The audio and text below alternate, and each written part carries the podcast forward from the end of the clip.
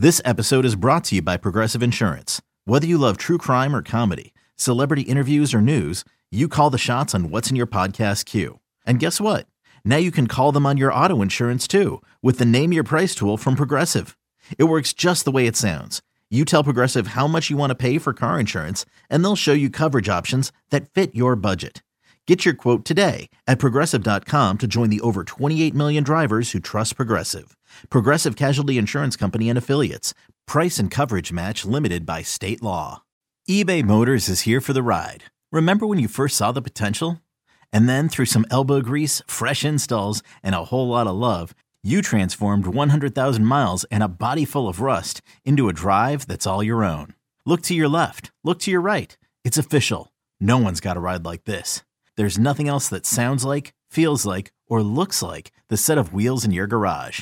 With over 122 million parts, you can make sure your number one ride or die stays running smoothly. So there's no limit to how far you can take it. Brake kits, turbochargers, engines, exhaust kits, roof racks, LED headlights, bumpers, whatever your baby needs, eBay Motors has it. And with eBay Guaranteed Fit, it's guaranteed to fit your ride the first time, every time, or your money back. Plus, at these prices, well, you're burning rubber, not cash.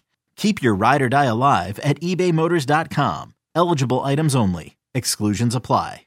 Let's face it, everything that they said hinges on the play of Justin Fields. So let's go there because he spoke after that and he came uh, onto the podium or at the dais along with DJ Moore, his number one wide receiver. Nice Sox hat, by the way. nice red Sox hat. Very much a local nod. He's uh, he's very quick to adjust. That's a very good sign for his route running tendencies. We know that he can adjust on the fly. Justin Fields, besides you know, letting his hair grow out a little bit, um, literally, and I wonder if he's going to let his hair down figuratively. What did he have to say that surprised you, if anything? Because I think what, based on the offseason rhetoric, Dan, it hasn't been that long since we heard from him. I mean, last week, maybe. Confident young man comes into his third season, prepared and believing that he's capable of fulfilling that potential and and doing the kinds of things that he needs to do to make this a winning organization again. Well, our guy Brad Biggs pressed him on the vow that he made last week to pass for 4,000 passing yards. You know, and Justin stood by that and said, "Look, it's never been done in franchise history. I want to do it. I hope DJ helps me get there." And that's obviously a very high bar to reach you know but we just talked about raising the raising the expectations and so justin's doing that um, as a leader he's got to back that up with the way he works with the, you know the, the way they pro- uh, progress through training camp um, he was much less specific when pressed by a couple reporters on uh, the areas where he really feels like he wants to get better during this training camp and in 2023. But I think we've documented those really since last January where he needs to get better. Now it's all about let's let's go stack practices together as this training camp unfolds. Let's assess where he is and progressing through things in the pocket with his reads, with with the rhythm and timing of the passing game, like they talk about.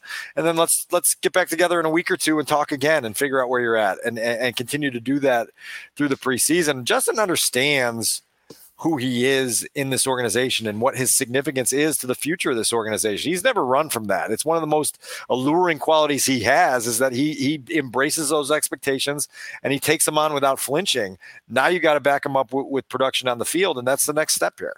DJ Moore was sitting next to him, and I I know just from looking uh, as early as this morning on the Mullen Haugh show, just at his numbers and how he did suffer a little bit of a dip last year. As much as we're excited in Chicago about the fact that Bears have a legit number one wide receiver, his numbers declined in 2022, and he comes to Chicago this season ready to maybe surpass a thousand yards if this all goes well, maybe to catch a hundred passes if he's targeted that often. I wonder, as he sat there today, I had this thought. I wonder if you could answer it. The question that who's going to help whom more?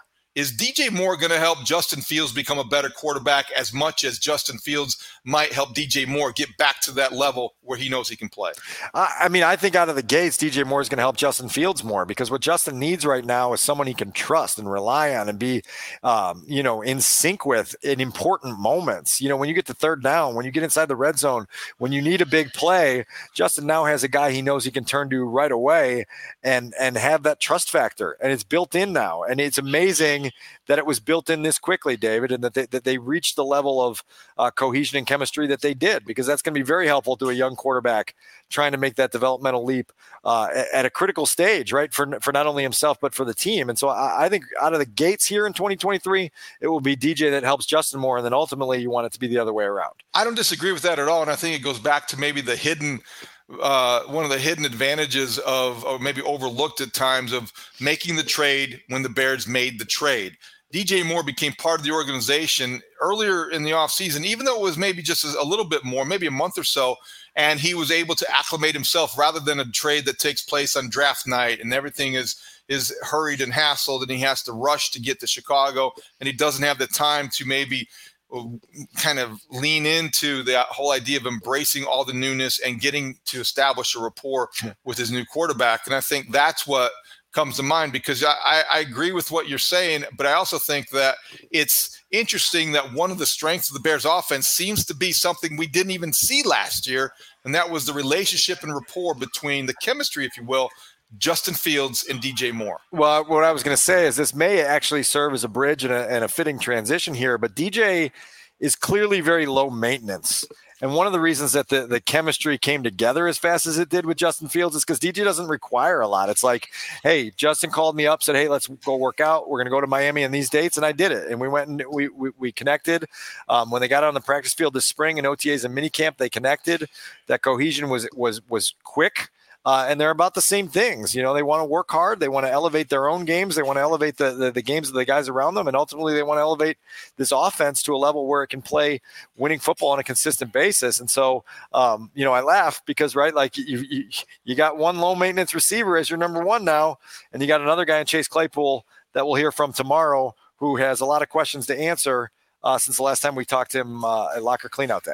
King of the segue, that's a good one. So Chase Claypool is on the PUP list for about 24 hours, didn't pass a physical. Then he did. Apparently, that's the way I understand it, Dan. They spoke about what that uh, consternation that created and why that occurred. So let's start with him before we get to Darnell Mooney, because those are the two guys that give the Bears, you know, pretty good receiving corps. But Chase Claypool's status from the PUP list, which was a bit of a surprise and raised a lot of people's eyebrows, to not being on the PUP list I did not want to overreact. I'm glad that I didn't because it was 24 hours later and he's basically on track to begin practice like everyone else. I'm still trying to understand the mechanics of this um, a little bit because the, the Bears never were really worried about Claypool's availability.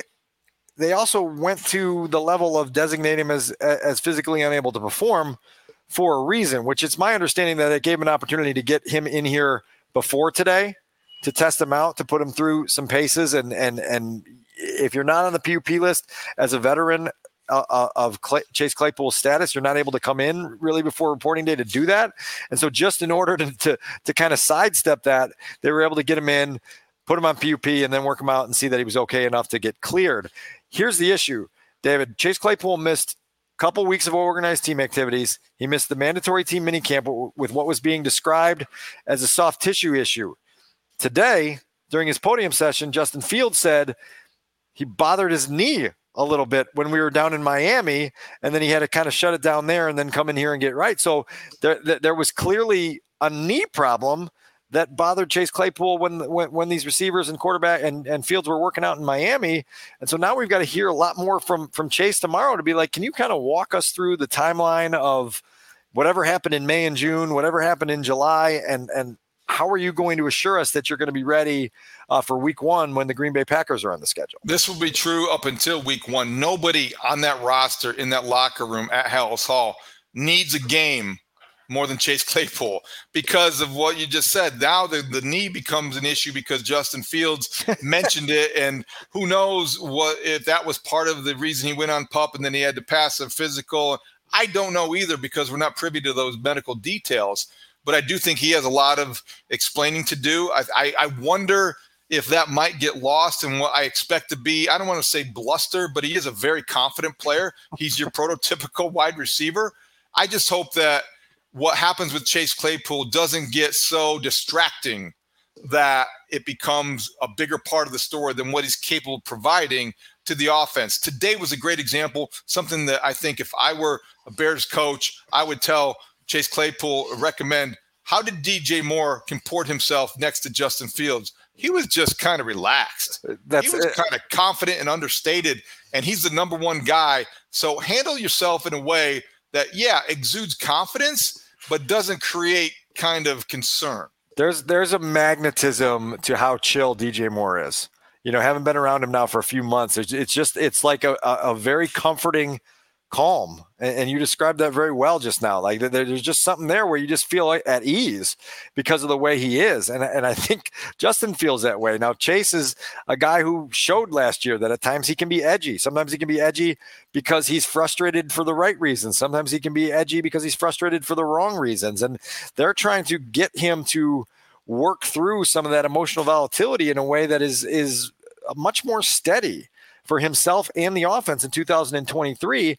Uh, we heard J- Justin in May tell us that that you know he noticed a significant attitude change in Chase Claypool. Well, one of the first questions for Chase Claypool tomorrow is Justin mentioned you had an attitude change. Can you describe for us what changed in your attitude?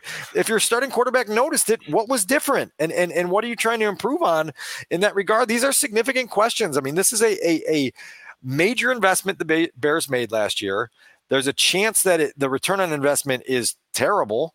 And it's up to Chase Claypool to change all that in a way that's meaningful. And it starts with a productive training camp. And then to your point, it can only really advance once we get into game action and he's healthy and producing and showing that he's a valuable member of this offense. In almost stark contrast, Darnell Mooney is the consummate pro. And I think that he's a different type of receiver. He's also, uh, uh, based on what we know in a small sample size, a different type of professional.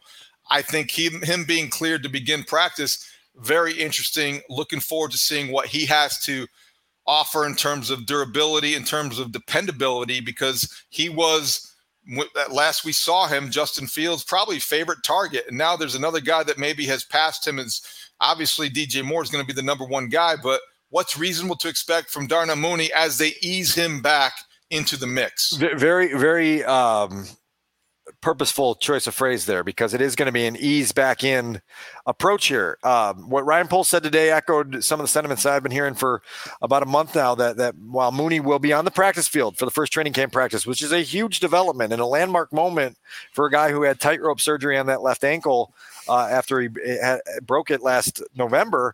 Um, he will not be a full participant in practice for a while yet and they are going to have an individualized plan for him. They haven't specified what that is, but but certainly have made it very clear that the priority is his readiness for week one. And so it is going to be interesting day by day to kind of track the volume that Mooney uh, takes on, what he looks like. Again, it's a it's an eye test thing on, on how quickly he's able to cut, uh, how how much he's going to be facing defenders, and you know that that may be in question for a few weeks here, whether he does any uh, route running against defenders. You know, it may just all be routes on air and individual drills for a little while. We'll see what that looks like this week and into next week.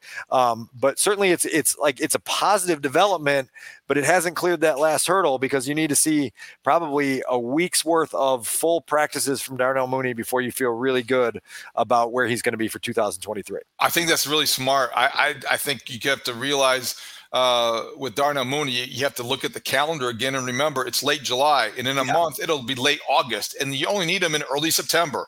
So be patient, be gradual, be intentional with your caution, and I think that's the best way to go with Darnell Mooney, somebody who could mean a great deal to your to your offense and your passing game because of his established rapport with Justin Fields. Imagine that complementing the rapport and chemistry with DJ Moore, and then somewhere in the middle maybe Chase Claypool can contribute if he can keep his attitude on track and stay healthy himself.